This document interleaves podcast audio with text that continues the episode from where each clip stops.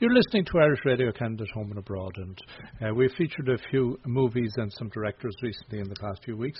We're going to continue that trend this week, and we're going to talk about when wire was king, the transformation of telecommunications. And you might ask, why would I bother doing something about that? Well, aside from my background a little in telecommunications, because when wire was king, it has an Irish connection. Uh, it has got to do with the transatlantic cable. And a new documentary has just come out and is produced and directed by Jennifer Manner.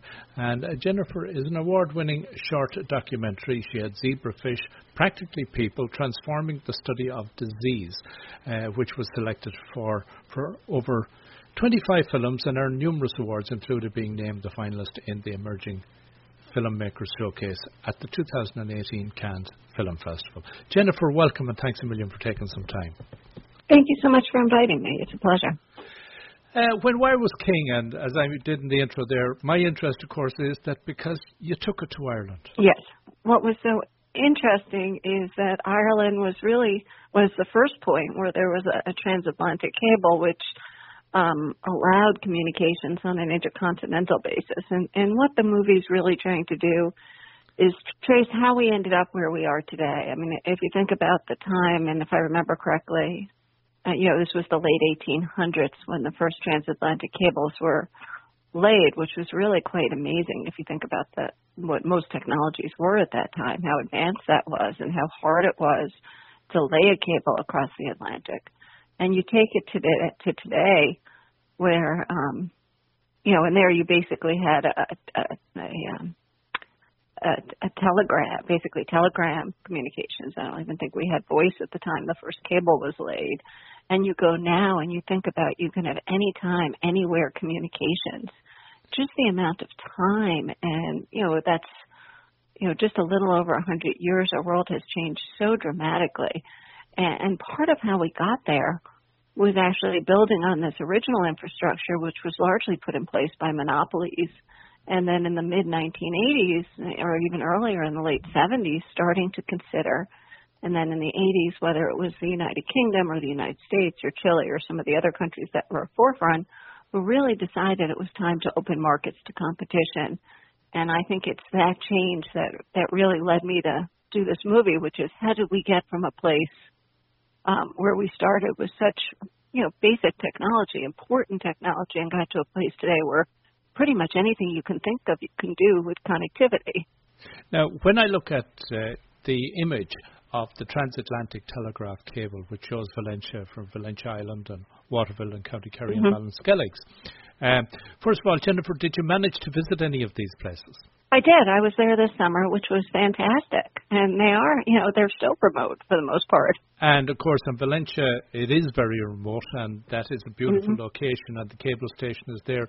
And you may have seen that the Irish government has committed uh, a large uh, investment of funds to help bring it back to its original state. Yes, which was wonderful. So in looking at that image also, I see the uh, photograph and it shows three cables and just what you were talking about, the physical aspect of laying cable across the Atlantic at that time. As I understand it, the tr- initial transatlantic cable had to be laid twice. That's correct. There was an issue with the first one. Mm-hmm, I believe that is correct. When you went back and saw how primitive and, as you say yourself, how far we have come, um, it is a phenomenal story of how to run a cable transatlantic, and this was literally the sole means of communication between North America and Europe. Mhm. That's correct. And then during the war, it would have been particularly important. Oh, yeah. Whether you're talking World War One or World War Two, you, you didn't really have satellite, you know, anything that went over the air in terms of satellite connectivity until the 1960s. Um, that brought anything else, so the world was fully dependent on cables, and I would still say dr- dramatically still is. Um, what's been interesting is traditionally the cables were laid by the monopoly phone companies, and over time, as competition came, you had some other folks walk in, and now some of the most, um, I guess, the, some of the cables with the with the highest capacity are being built by Google and other companies like that. So the market's really changed, but the need for these cables is still there, right. and, and the sophistication Um, you know, we were talking wire in those days. Now we're talking fiber optic cable. So, so there has been a change in technology, but but it all goes back to the first cable in Ireland.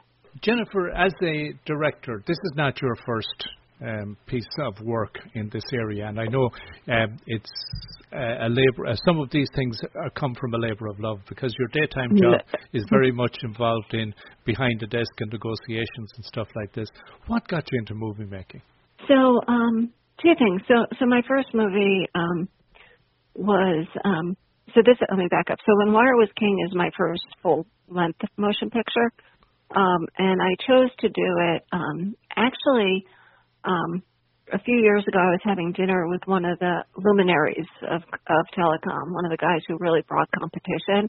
And I was sitting there listening to him at dinner. He was telling me the story, and I said, "This is something we have to capture." And so I went to first write a book, and I couldn't capture the color of the people. And then I decided we should do a movie and start to capture these people and get them on film. But I had never made a movie before. I'm a telecommunications lawyer by training, and um, so I decided to start with a short movie, which was zebrafish. And my husband, I'm married to a neurobiologist who works on zebrafish, which are a very important biomedical model. And I felt with where scientific funding is going, it's important to get the message out about um, some models that are perhaps um, more efficient and more cost effective to use, uh, animal models. So zebrafish as opposed to mice often can save dramatic amount of money, which means you have the ability to do some additional research, um, which hopefully brings benefits to mankind in terms of for humankind, in terms of new cures and drugs and so forth and so on. So that was my first movie, which really gave me the experience and, and put together what I think is a terrific crew. Um, I'm using my same crew, my same production team from that movie, including my writer, my director of photography, my my uh, producer, my story editor, all come from before, um, from my last movie, to really come and try and bring this story to to the movies because I think it's so important to hear from some of these people who were there in the early days. Of course, none from the days of the first cable landing, but um, you know certainly from the the start of competition, and really had a way of bringing it forward. And what lessons can we learn you know, as a as a global community, as we try and increase connectivity wherever you are. I mean, there's still places um, in the United Kingdom, for instance, I know, so I'm sure there's places in Ireland that do not have access to broadband connectivity today, um, just because of the way that the phone system was laid out. Um, uh, so, you know, so it's something that's large, so important to people. Sorry. I was going to say there are large areas in Ireland. I know that there's a, a, an effort to provide broadband nationally and uh, it is an horrendous task. Um, but on the other end of the cable, I know that um, Canada also had an, uh, an involvement with uh, Newfoundland and Signal Hill. Mm-hmm. Did you make it down there? I did. It was before I was doing my movie, so it's probably five or oh, maybe it was five or six years ago at least. Right. Um, that we were in Newfoundland, so I did get that opportunity, but I, I wasn't filming then, so it wasn't such it wasn't as exciting for me at that time. Well, I have to tell you, Jennifer, um, when I started in the satellite industry, I went down on a test call and I made a test call. First test call that I made was from Signal Hill. Oh boy. over over MSAT. That's wild. That's great. it was. It was. I thought it was. It was nice to be able to go down and do it down there.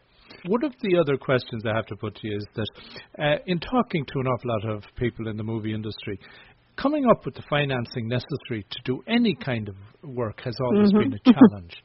uh, how did you go about that? So it's interesting. The first movie I did self finance. I had some, you know, some Kickstart funding, you know, some you know web based funding. So you know that I did.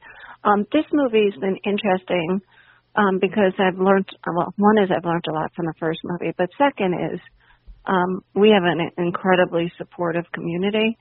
So, um, who I'm primarily looking for for funding is folks in the industry in the telecom industry because they do want to get the story out because it really does help influence um, the communities. So I think the good news is, um, you know, well, some of it comes from me and some of it comes from I have another executive producer, uh, Michael Potter. Um, it's also coming from from folks who are in the industry. Um, so we're very, very lucky that we have an industry that wants to see this story brought to the screen. So I guess your ambition or your hope with this one would be that at best, or hopefully you would at least break even, and should the documentary prove to be in any way profitable, it's a real bonus. That's correct. Yeah, not really looking to break even, and I really wanted to bring the story. I, I'm very passionate about this subject. I think it's so incredibly important, and it's one of the things that's going to be lost over time. Um, and, I think the people who've really helped scope things and the stories that they can tell about their predecessors as well is just so valuable to capture. So I, I do think this is an important documentary to have out there. So Jennifer, the other aspect of your because of your day job, I know you tend to be incredibly busy. Finding time to put something like this together and the amount of hours you would have needed just to um, storyboard it, script it, get into the whole production, and then the editing and delivering the final product, very demanding. Yeah, I mean, it's certainly it's a, it's another I wouldn't say quite a full time job, but it's certainly another heavy part part time job. But it's something I care deeply about, so I'm willing to put the time in. And I have to say, having the right production crew is invaluable. So I would imagine also, Jennifer, you're now um, hoping to have it on what would be the um, uh, festival circuit.